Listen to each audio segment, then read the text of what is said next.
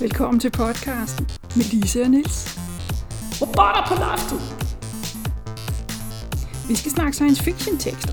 De skal være korte og gode, og de skal være på dansk. Der bliver svinkeærner, og der bliver spoiler alert, og måske bliver der også en følelsesmæssig reaktion.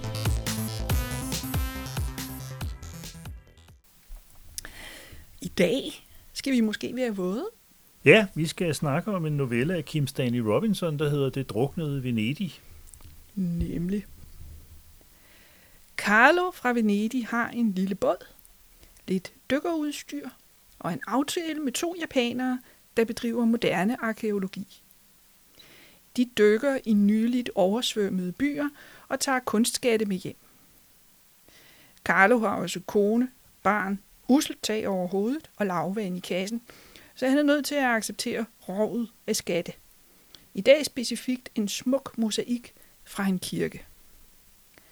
En storm blæser op, og Carlo stormer væk fra kirken. Se, nu har vi jo godt nok nævnt Stan før, øh, men jeg tror aldrig, vi har lavet en ordentlig bio på ham. Nej, for vi har jo ikke haft noget med en af hans tekster at gøre specifikt, så vidt jeg ved. Øhm. og, og øh, der findes jo kun øh, en roman af ham på dansk, og så den her novelle. At der er så lige kommet en, en senere en, som han skrev til en, et, et kopmøde, øh, øh, som jeg ikke har læst endnu, men, mm. men øh, øh, kop et eller andet. Ja. Ja. Øh, så, så han er virkelig underrepræsenteret på dansk. Vi øh, arbejder på at få lavet novellesamlinger, men det, det er, er lidt op ad bakke øh, på grund af mange forskellige ting. Men øh, han er født i nitten tooghalvtreds, det vil sige, at han fyldte faktisk øh, halvfjerds sidste år.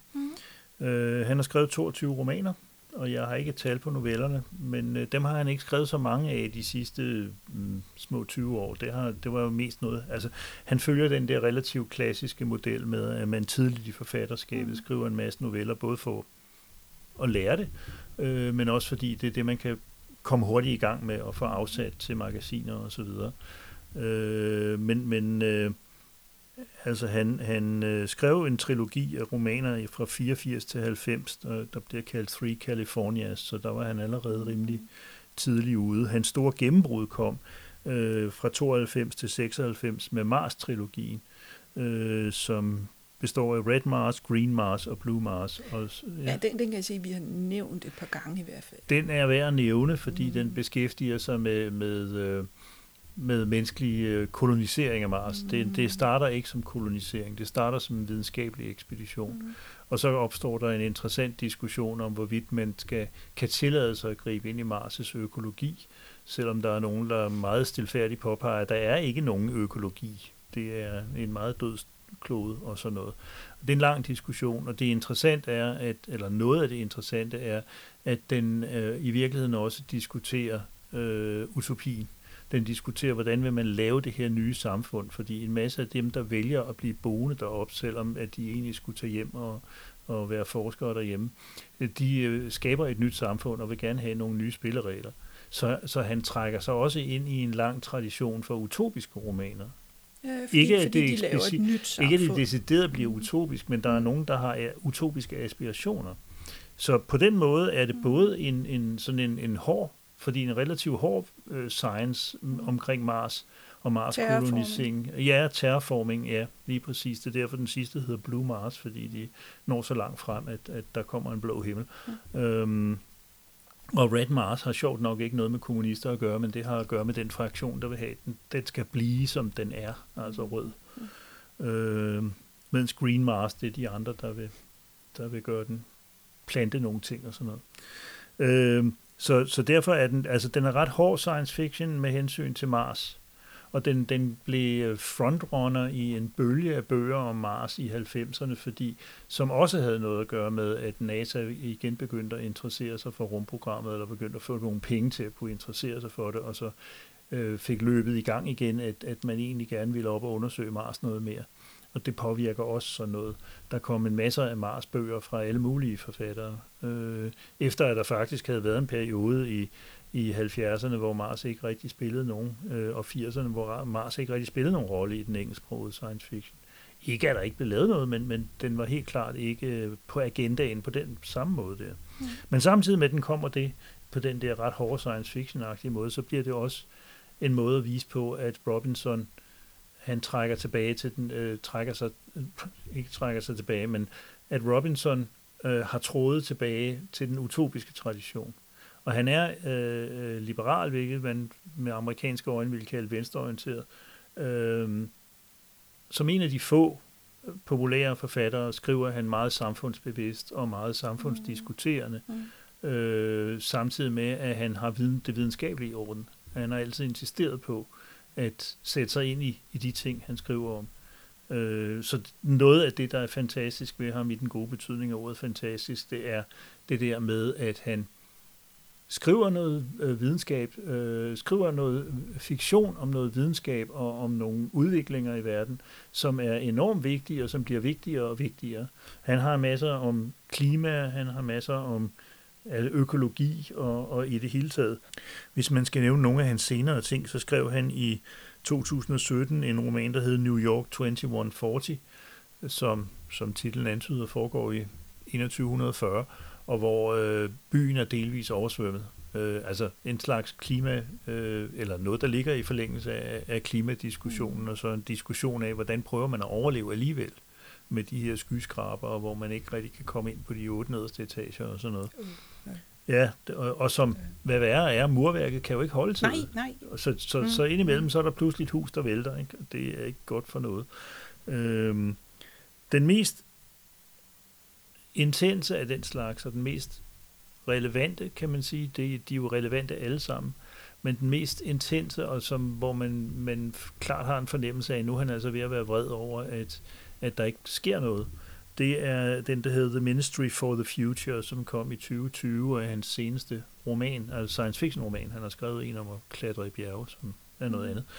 Mm. Øh, og den handler rigtig meget om, hvad skal vi gøre for at få, få væltet det her system, som, som er så øh, destruktivt, altså den, den globale multikapitalisme, øh, som, som øh, ødelægger gevaldigt meget mere, end, end den bygger op.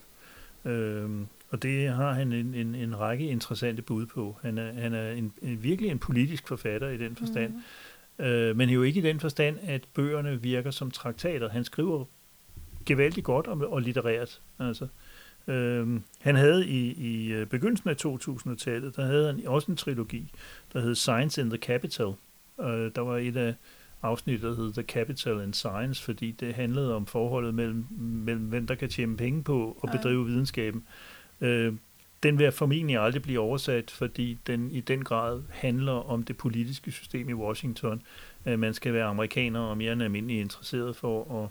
Men, men den er fascinerende på den måde, at den handler om de her klimaforandringer, som allerede i, i, i begyndelsen af to tusind-tallet begynder at sætte sig igennem på en mm-hmm. måde, som, som gør, at man er altså nødt til at tage højde for det. Ikke? Der er små østater, der forsvinder, fordi øh, vandstanden stiger og, og alt sådan noget der.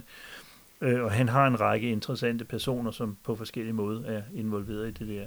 Så ja, nu skal det her jo ikke være en udsendelse om, om, om Robinsons forfatterskab, men der er nok at tage fat på, altså hvis man er bare den mindste smule interesseret, og hvis man er en ny læser, så kunne jeg godt forestille mig, at hvis man har lidt tålmodighed, at man så starter med The Ministry for the Future. Når jeg siger, at man skal have lidt tålmodighed, så er det fordi, det er en tyk bog, mm. og det er nogle komplicerede problemstillinger, han formidler i en i øvrigt en meget velskrevet roman med nogle interessante personer. Så, øh. Jeg kan også sige, at han faktisk er uddannet inden for litteratur. Han skrev P H D-afhandling i toogfirs øh, om The Novel for Philip K. Dick. Oh. Så det er altså også noget, han ved noget om. Det er om. Noget helt andet. Yes, og hans vejleder var Frederick Jameson, en af de helt store kanoner inden for litteraturteori, så han, han har øh, cred- the cred- credibility i orden der på det punkt også. Så, og så som vi opdagede sidste år, så er han også en hyggelig fyr at snakke med. Det var hyggeligt at møde ham, og, og jeg ved, at du godt kan lide hans bøger. Sådan. Ja. Jeg ved ikke, om du har en top fem over forfattere, men... men det, Ej, sådan, men Robinson ja. egentlig har beskæftiget mig meget med, og som... som øh, altså, det er meget med forskel med forfatterskaber. Man, skal, man vil gerne, hvis det er noget, man skal gøre mere ud af, end bare at læse de sidste to-tre nye bøger, så skal man føle, at, at man har et udbytte af at lægge mm. den ekstra energi i at gå gå til det med, med at sætte sig ind i kontekst og analyser og alle de her som, nu får jeg det til at lyde som en arbejde, men man men skal gerne synes, det er interessant, og det har ikke, ikke kun at gøre med, at, at jeg på mange måder er politisk enig med ham, men også, at han simpelthen skriver øh, godt og spændende.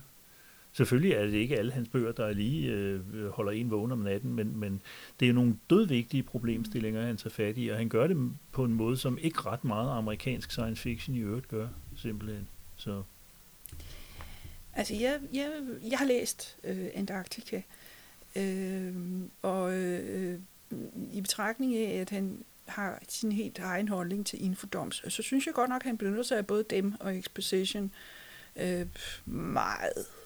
Altså, øh, øh, ja, det skal man kunne holde ud også. Det er rigtigt. Og at folk holder møder og snakker. Og ja. Og det, du refererer til, han deltog i en, i en paneldiskussion på ja. en verdenskongres for nogle år siden, som hed The Pleasures of a Good Long Infodump, som, som handlede om det her problem, som vi tit støder ind i, i, øh, i romaner, øh, for den sags skyld også i kortprosa, at, at forfatteren har en masse viden, der skal formidles, og så kommer det bare som en klump, øh, der ikke er integreret i teksten. Og øh, der sad, jeg kan ikke huske, hvem det ellers var, det var nogle pænt store kanoner, der sad og var meget enige om, at det var dårligt, det var dårligt at skrive det på den måde. Og øh, han fortalte jo også, da han var i København der, at han var simpelthen blevet mere og mere irriteret over den der meget dogmatiske holdning. Så han havde bare sagt, I reject that. Jamen, jeg, jeg tror, at han var uenig i definitionen. Ja. Øh, altså rimelig nok. Øh, øh, når man skriver science fiction, så er der noget, der skal kommunikeres. Ikke? Hvad er det for en verden, vi er i? Hvordan fungerer den? Og sådan noget. Øh, det, han har noget imod, det er, hvis man gør det kedeligt. Ja, det tror jeg Eller også. Som du siger, det ikke er ordentligt integreret ja. i teksten. Ja. Øh, så derfor så var hans definition af infodump, det var lidt anderledes. Altså, hvis man, hvis man sidder og tænker, åh nej, nu er der et infodump, så har forfatteren gjort det forkert. Det Det mener jeg egentlig er en god måde at udtrykke det på, fordi det skal jo næsten være usynligt. Ja. Altså, selvfølgelig kan man godt se det, ikke? Fordi her er der ikke nogen personer, der gør noget, her er der nogen, der fortæller mig noget. Ikke? Men, ja. men, men øh, det er rigtigt, at hvis man støder sig på det, så er det ikke godt nok lavet. Og, og der har folk jo forskellige tærskler også. Altså, hvis du synes, at der var mange af dem i Antarktika, som jo er den, der er kommet på dansk, som hedder Antarktis, øh, så har du selvfølgelig ret. Øh, Det var mig, der oversatte den i sin tid, og jeg kan huske, at jeg stødte mig ikke så meget på de der infodumps, men på de emner, de omhandlede, fordi den foregår på Sydpolen. Der var en ganske forfærdelig masse øh, infodumps om, om øh, sydpolarklima og mm. om bjergbestigning, som Geologi. er en af... Geologi, ja, og ja. bjergbestigning, som er en ja. af Robinsons store, store ja. personlige interesser. Øh, og det betød, at jeg, det var før nettet øh, stort set, så jeg skulle ud og finde alle mulige fagbøger, mm. både om geologi og om... Om, øh, om bjergbestigning, for at finde ud af, hvad de der udtryk hed på dansk. Så, det var, så, så jo, jeg ved godt, der var infodumps ja, ja. i. Øh, nu kan man jo ovenikøbet lige tilføje som sidste indspark om den, at, at den var faktisk sådan en, en eftertanke til, til Mars-trilogien, fordi han havde mm. fået et stipendium til et... Der findes nogle ordninger, så kunstnere, både billedkunstnere og forfattere og sådan noget, de kan komme til Sydpolen. Sydpolen er jo et internationalt område. Og det havde han så fået sådan et stipendium, og han havde gjort det, fordi han lavede research til Mars-bøgerne.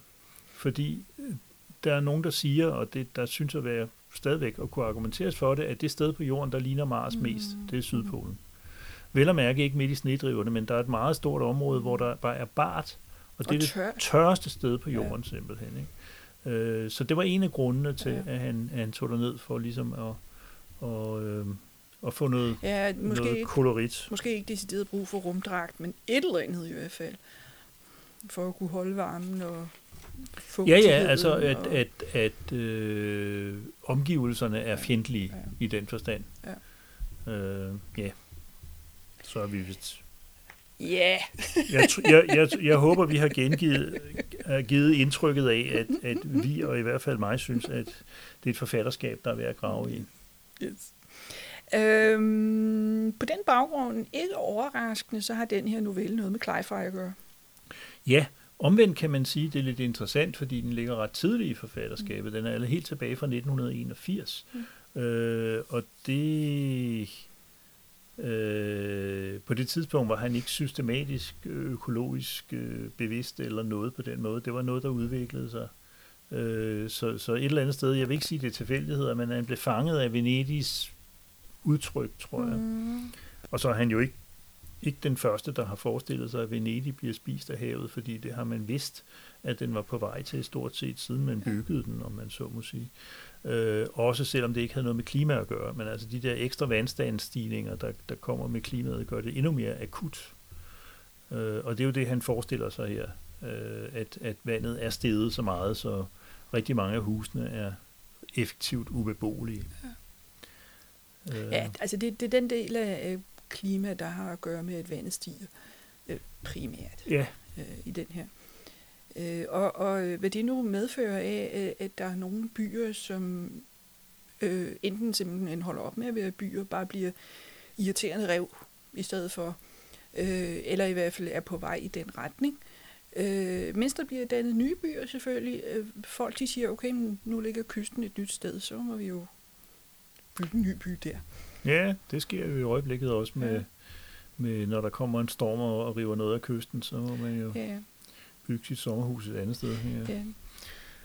Yeah. Øh, men det er jo noget, som, som bliver diskuteret en hel del i den her, øh, fordi en af pointerne er, at jo, den gamle by øh, har det virkelig ikke godt, og, og man får også at vide, i øvrigt ligesom i New York øh, enogtyve fyrre, at nogle af husene simpelthen styrter sammen på et mm. tidspunkt. Det vil sige, at det kan være pisfarligt at sejle i nogle af kanalerne, hvis man ikke ved, hvordan status er på den der bygning der, om den er lige ved at vælte. Okay.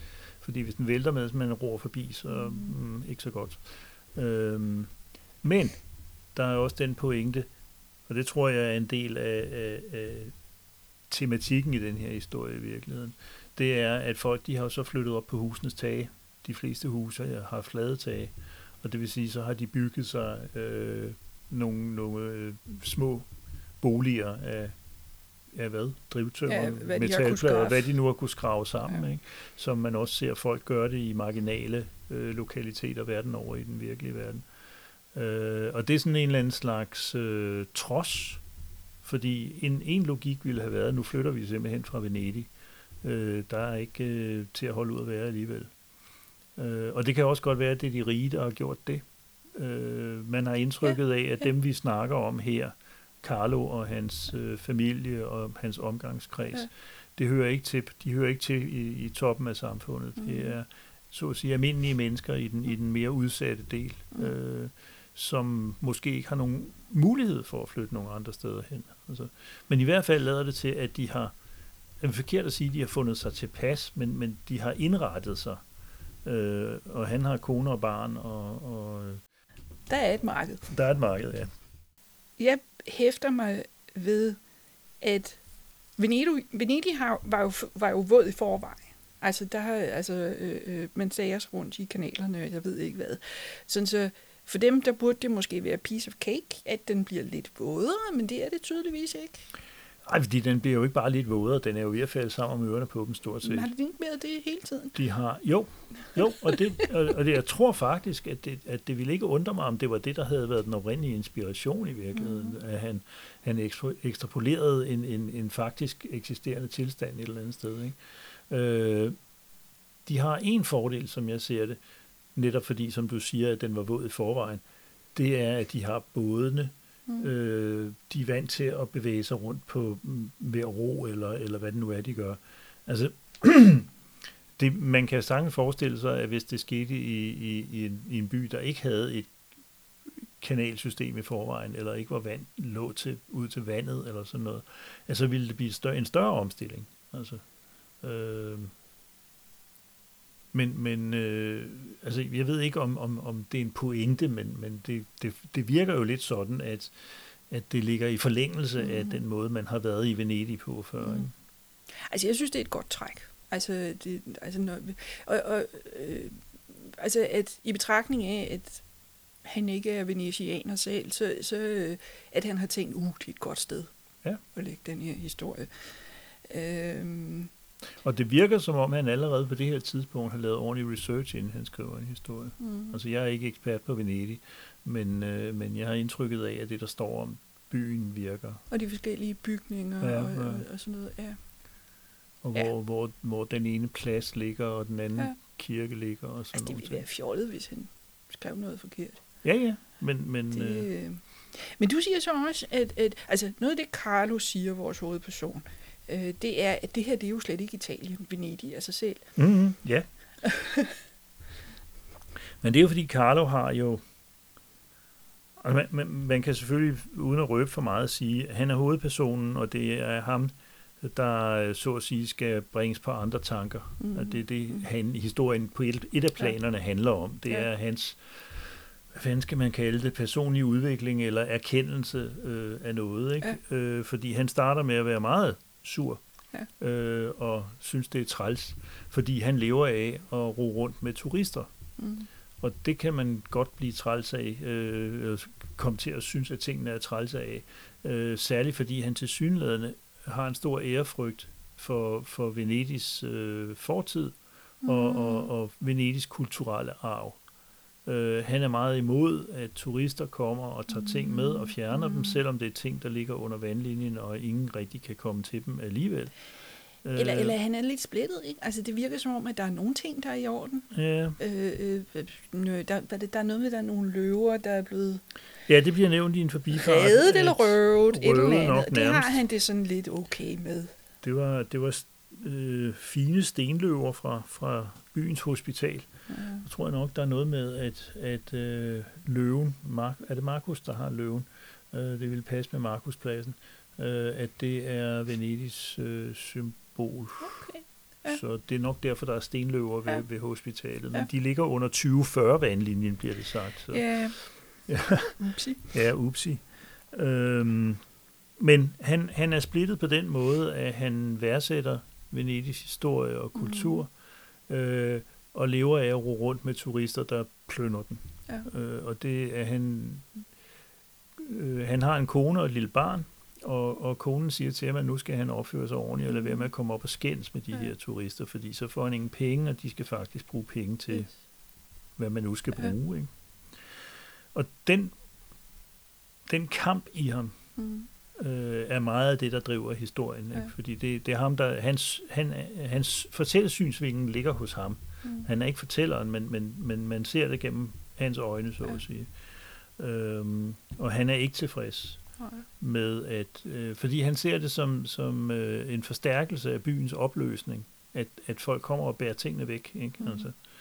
Og så kan de nok så meget sige, at de har tilladelse fra det italienske kulturministerium. Der er det, hans replik falder med, at Venedig er ikke i Italien. Det er det så nok alligevel på et eller andet plan, men, men for ham er det ikke. For ham er det den gamle øh, bystat øh, i en eller anden ja. forstand. Altså når man bor i en by, der har sådan en historie, og, og har en historie som sig selv, separat fra Italien. Og der har været generationer af turister, der har fortalt øh, de lokale, at de jo var helt fantastiske. Ja. Øh, så sidder det jo nok også i en. Mm-hmm. Ja. Jo, jo, men altså med masser af, af de italienske tidligere bystater har jo den der øh, identitet et eller andet mm. sted, samtidig med, at de er en del af Italien. Ikke? Det blev de først i attenhundredetallet med Garibaldi, der, der samlede mm-hmm. nationen.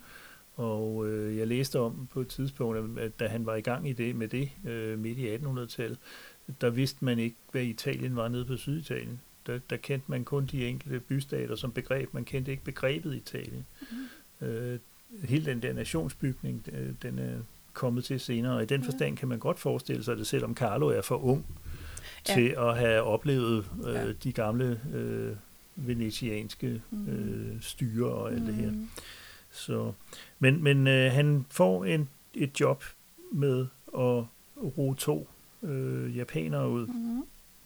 som laver, ja, jeg ved ikke om det teknisk set, om de selv vil optra- betragte som arkæologi, øh, men det ligger jo i forlængelse af den måde, arkæologer øh, altid har gået til ting på. Øh, de gør det på den måde, at de graver noget op og tager det med til Japan. Og øh, de repræsenterer de her japanske turister, som og, har været i den amerikanske science fiction i årtier som symbolet på, på en amerikansk nedgang. Her er det så symbolet på, på en europæisk yeah. nedgang.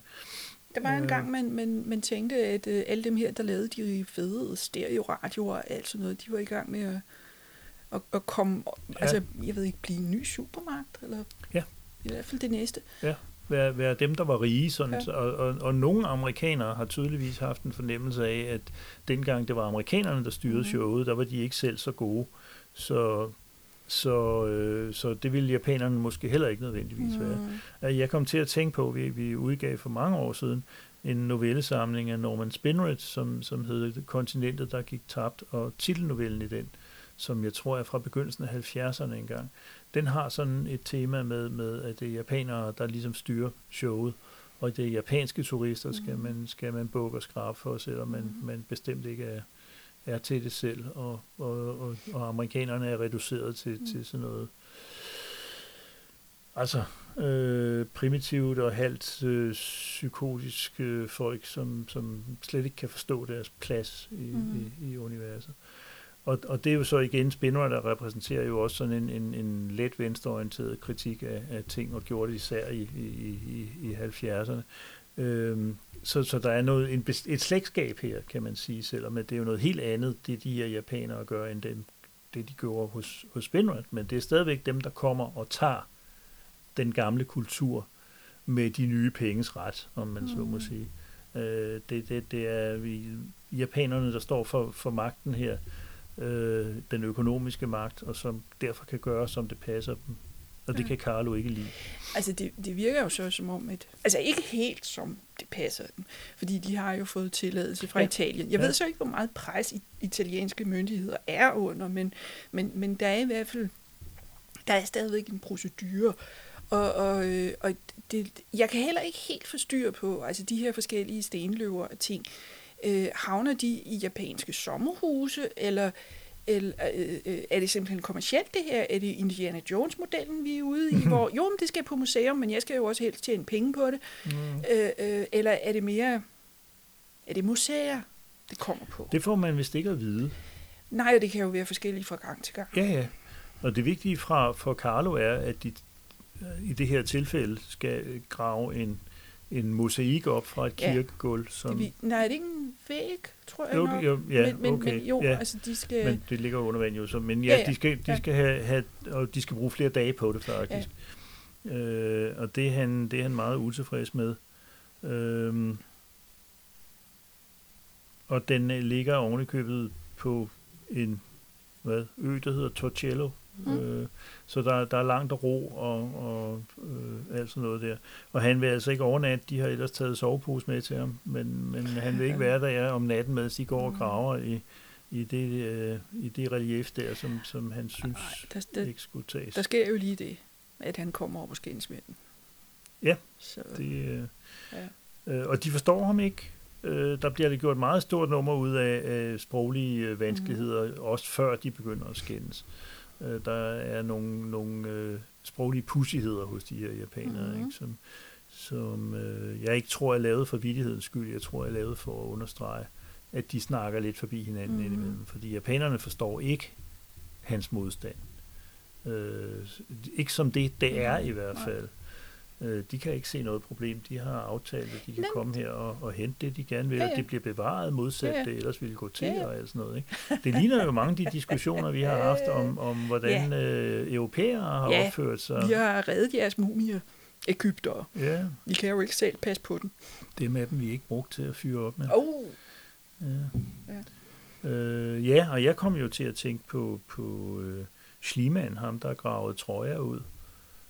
I attenhundredetallet. Han blev vildt berømt, øh, fordi øh, han finansierede det ved at sælge de ting, han fandt. Åh, altså. oh, okay, ja. Der blev doneret lidt til museer, hist og pist, ja. men, men sådan var modellen. Ja. Altså, det var ikke, ja. Jeg tror ikke, der var nogen, der gjorde ham til en skurk dengang af, det, af den grund, men det var...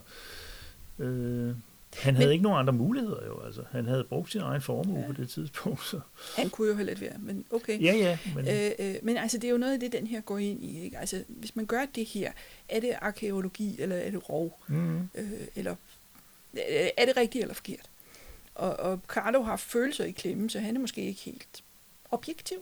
Nej, det er han jo ikke. Og det er jo en del af pointen af novellen, eller en del af af mekanikken i novellen, sådan som man kender det fra mange andre noveller, både science fiction og alt muligt andet, at, at hovedpersonen øh, har en meget bestemt holdning og er meget frustreret over et eller andet, og så sker der et eller andet, som, mm-hmm. som øh, gør, at han, at han øh, måske ændrer holdning. Ja.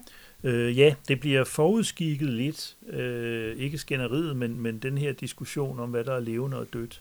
Altså de, de der stenløver, de står øh, uden for et hospital, som de sejler hen over, og som jo altså ikke er et hospital mere.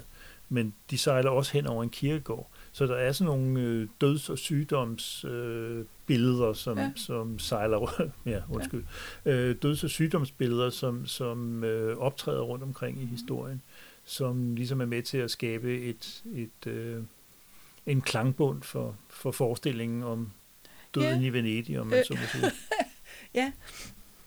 Ja, som, som er noget, der er forbundet, altså Venedig og, ja. og død. Øh, der er en meget berømt øh, Thomas Mann-historie, der okay. hedder Døden i Venedig, mm. som jeg ikke har læst, men som øh, har været, og hvis der også trækker på en, en, en ældre forestilling, som, som, som jeg ikke har sat mig meget ind i. Men, men altså jeg tror, det handler også lidt om det der med, at, at man i mange år har vidst, at Venedig synker. Så, mm. så, så den er dødsdømt one way eller ja. noget. Ja. Øh, nu det går, det, præge dem, der går det bare stærkere. Ja, altså. ja. Øh, ja. Så efter skænderiet.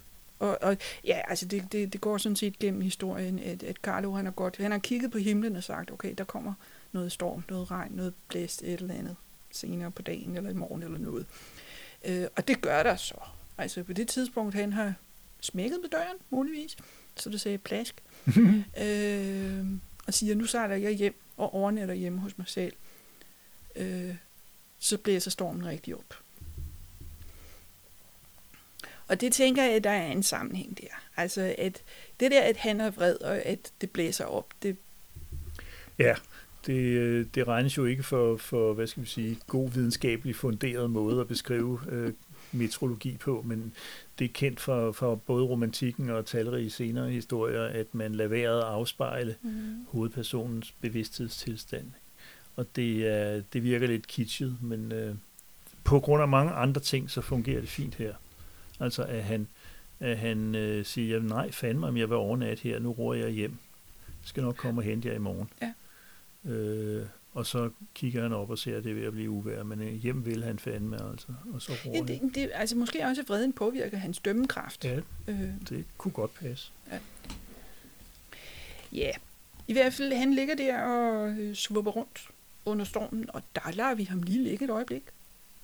Så er vi nået til den del, der ikke har noget at gøre med dagens tekst. Nemlig svinehjernet!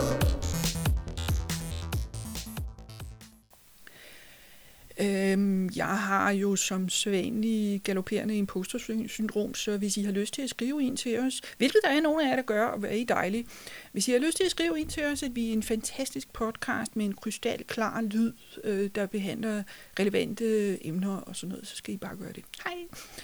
Mm. Jeg kan sige, at, at blandt de mails, vi har fået, er en fra fra Maj-Brit Højrup, som kommenterer vores kommentar til hendes novelle øh, i sidste episode. Og vi er glade for, at hun er glad for, hvad vi har sagt. Men øh, så fortæller hun nogle detaljer om, øh, at det sprog, der bliver talt, og, og nogle af de ting, vi, vi kommenterede med omvendte ordstillinger og sådan nogle ting, faktisk var baseret på, på Bjovulf-digtet, som jo altså foregår der, eller er skrevet der for, for mange hundrede år siden i i England. Øhm, og så er der noget med, at vi tilsyneladende var, havde svært ved at begribe forholdet mellem Tommelfjeld og Skargrund. Mm, og Skåø. Og Skåø. Og øh, der kan hun konstatere, at det er der også andre end os, der har. Så det, kan vi, det ved jeg ikke om en trøst, men, men øh, i hvert fald. Øh, og i øvrigt så står der og taler alle specielt i novellen. Altså det er ikke kun yeah. Skåøboerne, der gør det. De tre videnskabsfolk taler videnskabsk, mm. står der. Og de to trætte taler, som man burde kunne have talt dansk for nogen tid siden. Så, øh, og så en, en henvisning til, at, at øh, det kan jeg ikke huske, om vi nævnte, eller om vi har skrevet det i noterne, men Maj-Brit har jo skrevet en anden historie, der foregår i samme univers, mm. som hedder Smeden i Mølbæk, ja. og som er en fantasyhistorie. Ja. Som øh, du har læst. Men ja, jeg, jeg, jeg fandt den og, og læste den efter vi havde optaget afsnittet. Øh, og det er rigtig nok, der er der noget... Fordi noget af det, vi snakkede om, det var, at de her øh, høje... Er det, er det høje mennesker, eller er det en anden art, eller hvad er det? Ja. Øh, og den her første novelle, den forklarer, at øh, os og de høje kan godt få børn sammen, men det er ikke en god idé, at de lever ikke ret længe, og det er noget rod. Øh, så, så den er der i hvert fald et svar på. Ja. Men det er altid rart at høre, at der er nogen, der kan lide det, vi laver. Nemlig? Yeah. Ja. Øhm, noget, der derudover optager mig i øjeblikket, det er den her idé om, at science fiction kan blive forældet. Øh, øh, vi har faktisk lige snakket om, at der, der er en, en novelle, hvor øh, øh, der er noget, der er afhængigt af, at der er nogen, der kan høre Beatles på kassettebånd. Og i dag... og også på et tidspunkt, hvor det var på tale og oversætte den her novelle og udgive den på dansk, der var det et argument, jamen det kan man jo ikke, fordi nu har vi jo opfundet C D'er og streaming, og jeg ved ikke hvad. Øh, og det, jeg må indrømme, jeg forstår ikke helt det argument. Nej, altså for det første må man jo kigge på, hvordan var tingene, da historien blev skrevet, øh, og, og hvornår blev den her historie skrevet, ikke? Altså du ved, jeg beskæftiger mig meget med historisk eller med ja. gammel science fiction, ja. ikke? Og der kan det jo ikke nytte noget, jeg sidder og siger, at det her, det er ikke science fiction mere, fordi nu ved vi godt, at radio fungerer på en anden måde eller, eller sådan noget, vel? Ja. Man skal, man skal tage højde for, hvordan mente læserne, at det fungerede, ja. ikke? Jeg ved ikke, hvor meget jeg skal gå ind i det eksempel, du nævner, fordi det er mig, der har fortalt dig om mm, det, men mm, mm, det var fordi, jeg foreslog, det er Michael Bishop, som i øvrigt lige er død. Uh, han skrev en glimrende novelle, der hed With a Little Help from Her Friends, uh, der hvor titlen, som titlen antyder, Beatles optræder i. Uh, det var mens George Harrison stadigvæk var i live, men efter at Lennon var død, så de optræder med et hologram af Lennon. Uh, og de gør det i en speciel situation for at hædre en kvinde, der har holdt til et ophold i en politisk fangelejr i Sydamerika. Og i den fangelejr, der var noget af det, der holdt den kørende, det var et kassettebånd med Beatles. Uh, og da jeg sendte den novelle ind til, som en del af et antologiforslag til Gyldendal, fik jeg en meget hovski-snovski bemærkning fra en anonym uh, lektør om, at uh, det giver slet ikke mening at have kassettebånd i science fiction nu om dagen. Fuldstændig uden hensyn til konteksten, som var, at den befandt sig i en, i, i en tredje verdensland, uh, i en fangelejr, uh, hvor man jo meget vel kunne forestille sig, at, at forældet og nedslidt teknologi ja. kunne spille en rolle, ja. ikke? Men også i det hele taget den der usamtidighed med, at hvis ikke man er på det helt forreste og nye, og helst lidt nyere, så er det ikke science fiction, ikke? Og det er en meget mærkelig holdning til det. Og så det der, som du med helt, helt rette trækker frem, den der idé med, at science fiction kan blive forældet, ikke? Altså, øh, jeg læste for nylig øh, Bertil Falks øh, trebinds svenske science fiction litteraturhistorie. Og han har, altså... Nu er han så lidt senere endnu, så er han også død. Han nåede at blive over firs, men, men øh, han, han, jeg vil ikke sige, at han har været med siden Jules Verne's tid, men, men han, han øh, havde virkelig meget øh, god dækning af, af også mere obskure hjørner af den, af den svenske science fiction. Men han havde helt konsekvent den holdning, at det holdt op med at være science fiction, når man havde passeret det år, den foregik i. Eller, eller... Så nitten fireogfirs er ikke science fiction? Nej, det er der okay. folk, der mener i fuld alvor. Ja. Og, og jeg, jeg må sige, at jeg forstår det ikke. Fordi for det første, så, så respekterer man ikke det der med, hvornår den her bog rent faktisk skrevet, ikke? Altså, og for det andet, så respekterer man ikke, at den her bog er fiktion, der er skrevet under nogle bestemte spilleregler, øh, som, som selvfølgelig har både at gøre med, med hvad der sker i historien, og med hvad, hvor, hvor den virkelighed, historien er placeret i, men, men som jo ikke betyder, altså, øh, nej. Mm-hmm. Jeg ved ikke, hvad man... Jeg kan bare blive ved, ikke? Ja, altså, ja. Jeg, jeg er meget ja, enig. Ja. Altså, det, jeg synes, det er nogle pudsige steder, man, man støder på det. Altså, jeg synes godt... Der, der er én ting. Jeg vil godt have et årstal. Meget gerne på side et af en historie, hvis den er gammel. Fordi så ved jeg, hvad, hvad, hvad der foregår. Ja. Så kan jeg bedre forstå, at de snakker om krystalradioer, eller hvad det nu er, de snakker om. Øh, men hvis jeg har fået det... Okay, jamen den er skrevet, skrevet på det tidspunkt. Det var sådan, verden var på det tidspunkt. Øh, øh, det er åndssvagt at tro, at man kan komme til månen ved at putte dug i nogle flasker og så binde dem om maven. Men det var da tilsyneladende, det var tilsyneladende noget, man kunne overbevise folk om på det tidspunkt, hvor den historie blev skrevet. Mm. Og, og det skal man jo ikke gå og råbe folk af. Øh, så jeg ved ikke, om det er et spørgsmål om, om at kunne abstrahere fra, at videnskab ændrer sig, vores forståelse af det ændrer sig. Jeg har lige set Frankenstein som film. Corporates, der til synligheden ligger ret tæt på, på bogen. Og det var et tidspunkt, hvor man til synligheden forestillede sig, at elektricitet kunne gøre de døde levende. Det, det tror jeg ikke, vi tror længere. Ikke, ikke på den måde, nej. Men, men det gør jo ikke... Nå, så kan vi ikke se Frankenstein længere. Så vil jeg ikke... Nej, det virker ikke for mig, det der. Nej, det er jo ikke sådan, det fungerer. Nej. og, og, men, men nu vil jeg heller ikke sidde og råbe folk, der har det sådan her. Hvis du har det sådan, at du ikke kan forholde dig til science fiction, som tiden er løbet fra, så vil vi faktisk gerne høre det. Fordi det er et interessant synspunkt, som vi ikke rigtig forstår. Jeg vil sige, hvis jeg skal gå tilbage i min egen erindring, dengang jeg begyndte at læse science fiction, der ville jeg da helst have noget, som, som jeg ikke skulle have fodnoter til. Ikke? Altså, øh, fordi jeg vidste ikke nok om, om fortiden til at kunne vurdere, øh, om en, en science fiction historie fra nitten hundrede og to eller sådan noget var en god science fiction historie. Øh, plus at de tit var skrevet i et sprog, som gjorde det svært at læse for en, en, ja, det... en, en nutidig tyve-årig. Ikke? Ja. Altså. altså jeg synes, formen er mere problematisk i ja. Midtholdet. Jo, jo, og, og, og igen, jeg har beskæftiget mig en del med H G Wells, ikke? Og hans sprog er simpelthen bare for moderne øjne meget omstændelig, fordi mm. det var sådan, man skrev mm. øh, pænt litterært engelsk mm. på hans tidspunkt, og jeg har kigget på andre forfattere, også ikke science fiction forfattere fra samme tid, og det var sådan, man skrev. Okay. Øh, og, men det har jo egentlig ikke Det er egentlig ikke genren. Altså, det er ikke et spørgsmål, om, om øh, vi ved mere om, om øh, usynligheden, end Wells gjorde, da han skrev sin roman.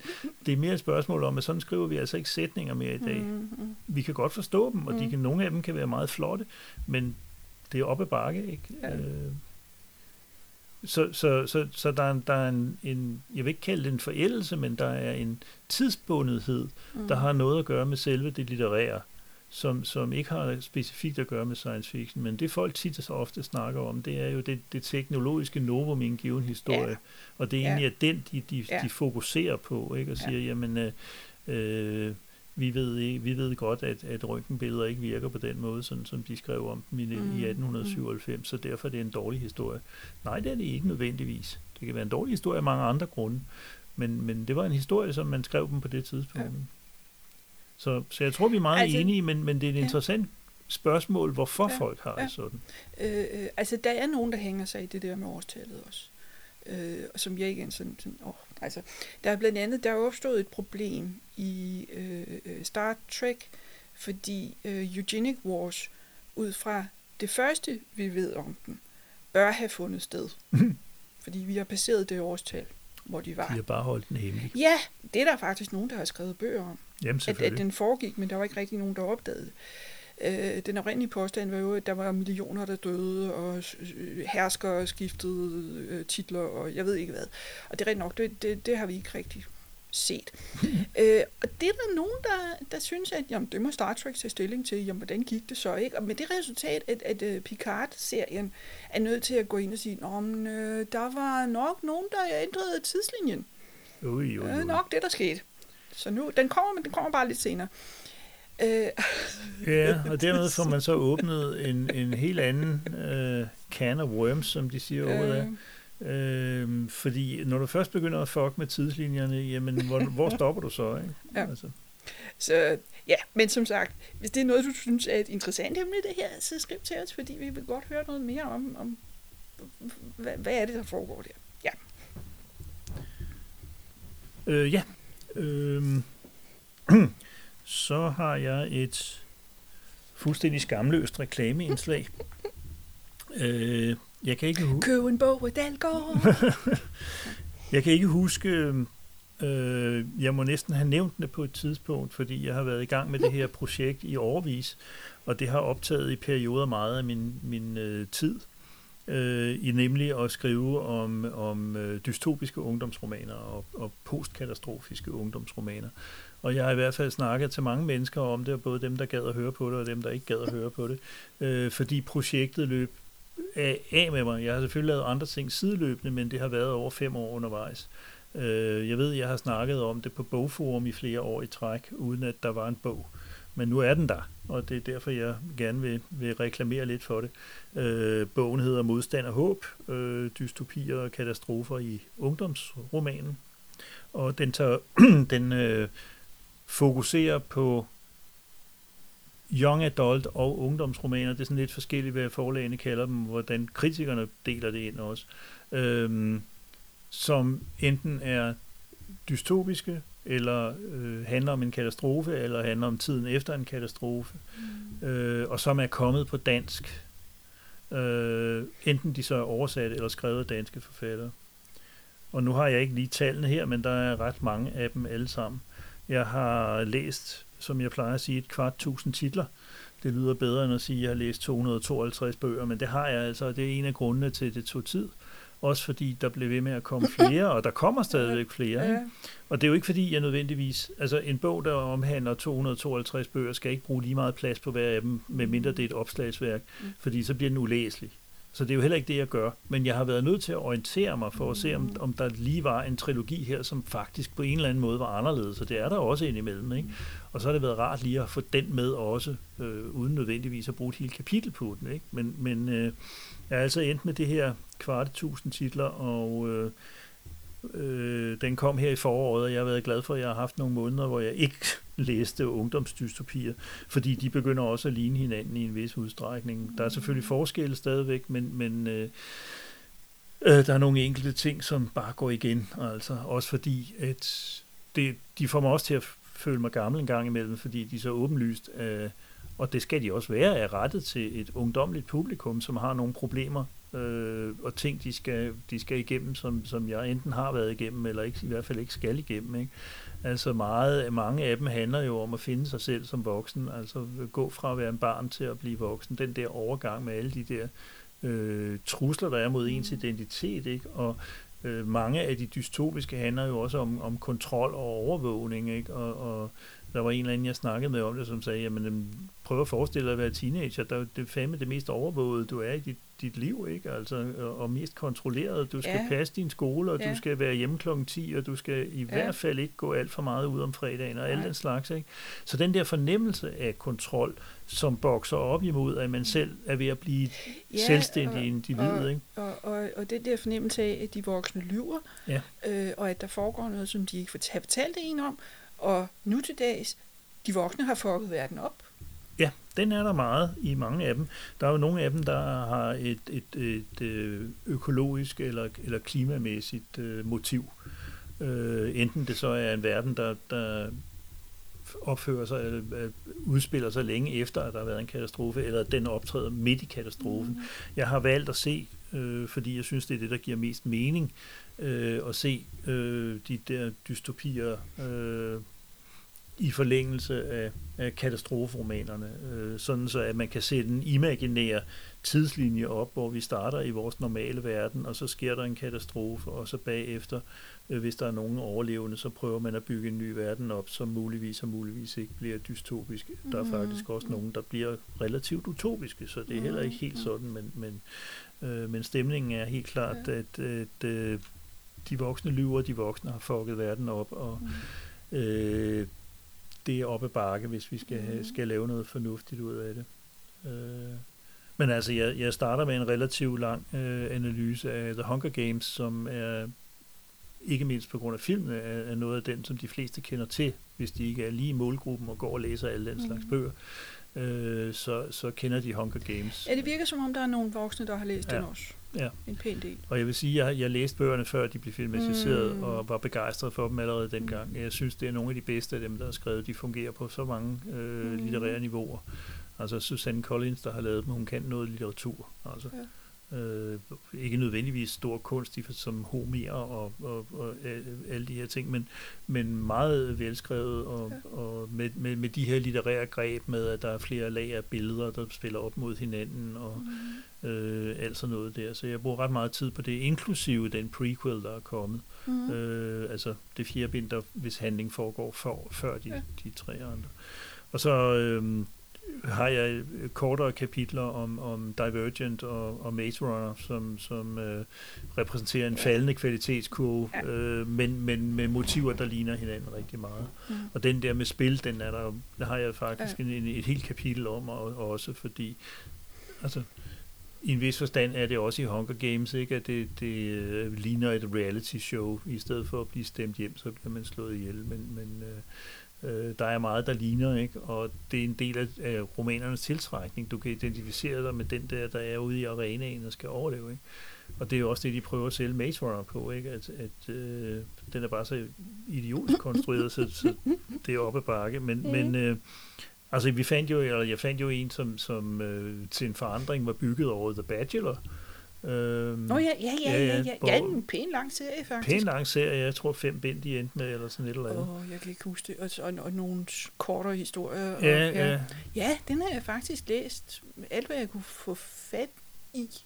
Ja, nu har jeg lige glemt forfatteren, men det var, ja. det var øhm, ja, U S A er på er en eller anden øh, uforklarlig grund blevet til et kongedømme, fordi... Mm. Jeg tror, det afspejler rigtig mange amerikaneres generelle mod, øh, misundelse på de europæiske kongehuse, selvom jeg ikke ved, hvor meget der er med misundelig på, men det figurerer tit i deres øh, fiktive. Men kongen hedder Clarkson, som mere øh, eksotisk er det heller ikke, men, men der følger vi den kvindelige hovedperson, som er en af tredive, tror jeg det er, der er blevet indkaldt til slottet, fordi kronprinsen skal have en kone. Øh, og det er sådan, vi gør tingene her. Ja, og det bliver jo ikke rigtig problematiseret på den måde, at det bliver problematiseret i forhold til yeah. hendes kærlighedsliv, fordi mm-hmm. hvor meget af det her er, er ægte, og hvor meget af det her er dynastisk, og hvor meget af det, altså, hvor meget af det, fordi vi skal have en arving og sådan noget, sådan som det har været i kongehus til alle tider i virkeligheden. Ikke? Øh, men ellers så, jeg synes, jeg nævner den lidt her, fordi det var en lidt skæg idé at tage The Bachelor i stedet for øh, i stedet for øh, endnu en, mm. et, et, et, et quizshow, eller mm. gameshow, eller hvad, hvad det nu var. Øhm, og så har jeg jo altså også, der, der er flere andre aspekter, som nu vil jeg ikke sidde her og snakke hele bogen igennem, fordi så bliver vi aldrig færdige. Øh, men jeg, jeg har også en diskussion af, hvad katastroferne er for nogle typer. Nu nævnte jeg før, at der øh, i nyere tid i høj grad er, er klimakatastrofer og miljøkatastrofer. Øh, før den tid, så var der... Øh, atomkræfter, øh, mm, atomkræfter mm, og atombomber. Ja, ikke? Ja. Øh, nu ser jeg, at de fleste titler øh, er fra nullerne og tierne, det er de også, men, men der er altså historier helt tilbage fra halvfjerdserne, der passer ind i den her, øh, den her øh, model. Øh, og der er det i høj grad øh, enten et lokalt atomkraftværk ryger i luften, eller at nogen smider en atombombe. Øh, og dem har der været skrevet skræmmende mange af i virkeligheden. Øh, både, både af danske forfattere, og der blev oversat en del fra, fra tysk i øvrigt, øh, der i, i halvfjerdserne og firserne, øh, som, som altså handler om, at altså de, nogle af dem, de er ret trøstesløse. Der er mm. ikke nogen slutning mm. andet, end at nu sidder vi tilbage i vores lille landsby, og dem, der ikke er døde nu, de dør inden for de næste tre mm. måneder, fordi mm. vi har alle sammen strålesyge, ikke? Ja. Øh. Ja, og, og, og det er pudsigt, fordi det er selvfølgelig en måde at slutte en historie på. Jeg kan godt lide Hunger Games, og jeg, jeg er til synligheden røget ind i en rytme, hvor jeg ser filmen en gang imellem. Sådan haps, haps, haps. Nu kommer der jo en ny. Øh, ja, spændende. Øh, men jeg tror, noget af årsagen til, at jeg kan lide den, det er, at der er håb. Ja. Altså, der er retfærdighed. Mm. Det diskuterer jeg jo også, fordi der er ret få i virkeligheden af de her, der slutter totalt sort mm. med, at alle dør, mm. eller, eller at... Et, et, en støvle, der tramper en i ansigtet i alle uendeligheder, man så må sige. Øhm, der er næsten, ikke næsten, men der, der er meget hyppigt øh, et, et, et løft i enden. Det er det jo også i Hunger Games. Der har man det sidste, den sidste epilog der, fortæller om, at de er i gang med at bygge samfundet ja. op øh, udenom de der totalitære systemer. Ja. Så kan vi jo altid gætte på, hvordan det går, men det er jo ikke pointen. Mm. Der, hvor romanen slutter, der er der håb, og der er de ja. i gang med noget konstruktivt og positivt. Ja. Øh, så, så det, og det er der jo altså mange af dem, fordi meget af det dystopiske handler om at få fjernet et dystopisk styre. Ikke? De bedste af dem, de sætter sig så ned og diskuterer, at det, det er jo ikke nok at skifte personer mm. ud, altså ligesom mm. i Hunger Games. Ja. Hvad er det så, vi egentlig ja. vil bagefter? Ikke? Ja. Og det skal jo kobles for, at det skal være interessant øh, som andet end en politisk øh, afhandling, så skal det jo kobles med hovedpersonens personlige historie. Ikke? Sådan så der også er, der er et drama, som, som handler om, om øh, ofte er det en kvindelig hovedperson, men som handler om hendes øh, personlige udvikling, eller personlige lykke, eller personlige fysiske overlevelse nogle gange, ikke? Fordi det er meget dramatisk. Der var både klimakatastrofer og og alt muligt som øh, sygdomme, øh, ja, for, for den sags skyld zombie-apokalypser, Jeg har været tilbageholdende med at tage for mange af dem med. Jeg har holdt mig til dem, hvor der insisteres på, at der er en slags videnskabelig mm. forklaring. Øh, også selvom at det, den ene af dem var formuleret som, at det var udvundet af videnskab. Så mm. det, det, mm. Mm. Øh, ja. det er ikke det danske. Ja, øh, yeah. altså jeg kan vade i det her i længe, fordi som, som du ved, og som muligvis andre også ved, så er det noget, jeg, der har beskæftiget yeah. mig. Øh, og jeg har fundet nogle mønstre og nogle, nogle, øh, en måde at se verden på, som, som øh, altså det giver mening. Mm-hmm. Det giver ikke nødvendigvis mening, at der er kommet så mange af dem, fordi der er virkelig mange, der ligner hinanden. Men, men øh, det er helt klart, at det tilsammen udtrykker en, en, en form for bekymring øh, for, for, hvordan vores verden er indrettet. Og, og øh, bekymring for, hvad vi kan gøre ved det. Altså, der er jo nogen, der er helt banale. Altså, der er en, der hedder øh, Laura Browns C O to dagbog, som mere eller mindre handler om, hvordan man kan lave en køkkenhave og, og, og, og komme igennem nogle af de her problemer. Ikke? Og så er der de der helt store øh, kapav-ting. Ikke? Der er simpelthen, jeg tror, der er nogen, der kommer en, en komet og sådan noget. Ikke? Altså, det, der kommer udefra, kan man jo ikke rigtig drage nogen til ansvar for. Men, men der er altså også rigtig mange af dem, hvor man siger, at det her det er skabt, fordi I jeres generation mm. har gjort sådan og sådan, og hvor mm. våger I, mm. øh, for nu at citere Greta Thunberg. Øh, ja, ja, ja. Så det, jeg kan, jeg kan slutte med at, at sige, at, at den til min store irritation er blevet ignoreret totalt af medierne, og det er ikke fordi, jeg vil være rig eller berømt, men fordi jeg synes, det er trods alt et, et øh, en type litteratur, som der har været skrevet rigtig mange avisartikler om, og det er første gang, der på dansk er skrevet en bog om det. Så mm. den burde ligesom blive nævnt et eller andet sted. Jeg kan sige, at, at materialevurderingen fra øh, bibliotekerne nævner, at det er en eksemplarisk og dødspændende gennemgang af genren, og den mm. anbefales til folkebiblioteker. Den er god til studerende og undervisning i emnet. Så... Mm. Ja, altså vi har jo snakket om den undervejs, men jeg, jeg, jeg glæder mig til at, at læse det færdige resultat. Det, jeg er jo Nielses nummer et fan. Ja. Så. Og første læser nærmest. Ej, kommer lidt ind på. Ja jo, men du har hørt om det her ja, så meget undervejs, så, så ja. Du har været der hver gang, jeg har haft brug for at, at hapse noget af. Ja. yeah. Så er der jeres lektie til næste gang. Det er Mitch Sullivans Kontoret for Klimafakta. Yeah. Som også er i otteogfyrre timer i Massachusetts. Hvis du lige husker, at Å skal skrives som dobbelt A. Hvis du husker, at Twitter nu hedder X, så kan du tweete til os på robotter P loftet. Skrive til os på robotter på loftet at gmail punktum com og se hjemmesiden robotter på loftet sciencefiction punktum d k. Og så er der spoiler alert! Carlo er heldig. Det lykkes ham at komme over i et tårn. Her møder han en kvinde, der er gammel, halvblind og muligvis helt gal. Næste morgen kan han sejle hjem, ganske levende, og måske lidt mindre vred. Og øh, ja, men stikordet til, til den her afdeling, for mig i hvert fald, det er, at Carlo jo kan konstatere, at han er overlevet, og det giver ham noget nyt perspektiv. Ja, han, han havner jo ude i det her stormvejr, som han skulle have lavet være med at sejle ud i. Mm. Øh, og der bliver det jo beskrevet, altså allerede her viser det sig noget af det, som, som Robinson kan, det er at beskrive øh, natur. Nu kan man også, det er altså Venedigs øh, havneområde, så natur er natur, men altså mm. han beskriver den der storm, som man nærmest føler sig våd om tæerne, når man læser den. Øh, og, og det er med, med det yderste af neglene, at, at Carlo driver ind til en af de andre små øer, hvor der mm. altså er en, en kampanile, et klokketårn, hvor der sidder en gammel dame i, som han så får en sludder med. Hun er blevet efterladt. Hun sidder, hun sidder der alene, mere eller mindre. Øh, og og øh, hun er væk næste morgen, da han øh, vil sige farvel yeah. til hende, inden han... Yeah. Hun, hun passer sit arbejde. Ja, ja, ja.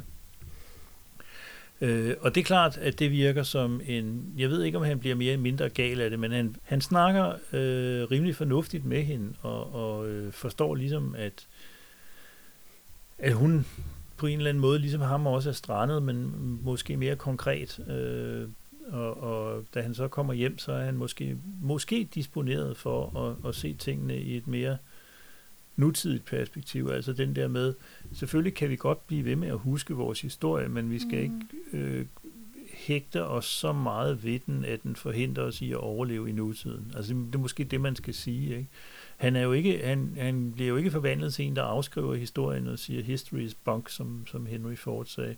Men, men øh, han kan måske godt se, at det giver ikke så meget mening, at, at han skal gå og være sur over, at, at japanerne øh, tager et, et, en mosaik, når de betaler ham for at sejle sig, og så de kan få mad til baby og, og alt det her. Øh, så, så vendepunktet er den storm, som mm. jo igen på god romantisk vis, hvor, hvor det der ydre uvejr afspejler hans oprørte indre. Øh, men han kommer ud på den anden side og bliver både tør og, og får en slags ny erkendelse. Jeg tror, ja. det er sådan, man skal mm. sige det. det. Og for mig virker den altså øh, godt, også, ja. også vil man sige, med nogle traditionelle litterære virkemidler simpelthen. Ikke? Mm. Carlo er godt skrevet. Mm-hmm. Ja. Øh, og hans forsøg på at navigere mentalt i, i den nye verden er også igen afspejles i hans forsøg på at ro rundt i det uvejr der. Så. Ja. Ja, altså jeg synes også, det virker. Og, og altså jeg ved ikke, om han nødvendigvis skifter perspektiv sådan helt til konens synspunkt, men han kan godt se det der med, måske skulle vi sådan for det første koncentrere os lidt om det levende. Ja. Også der er her lige nu. Så. Ja, altså fordi jeg tror som sagt ikke, han, han afviser, at, at det er vigtigt med Venedigs historie, men, men jeg tror, han ændrer prioriteringer. Mm. Og måske på en måde, så han faktisk godt selv kan se det. Altså det, det er ja. ikke kun noget, han gør, fordi han får pres udefra, men fordi mm. han ligesom har været den der oplevelse igennem. Altså, altså det er jo den klassiske litterære mm. måde, ikke? Yes. Man ville sige, det var, det var vendepunktet i, i yes. den historie der. Ja. Ja. Det var det. Det var ja. heller ikke så lidt. Godt så. Jamen, så får I ikke flere druknede byer for den kortlug. Tak fordi du lyttede til podcasten. Og bare på loftet.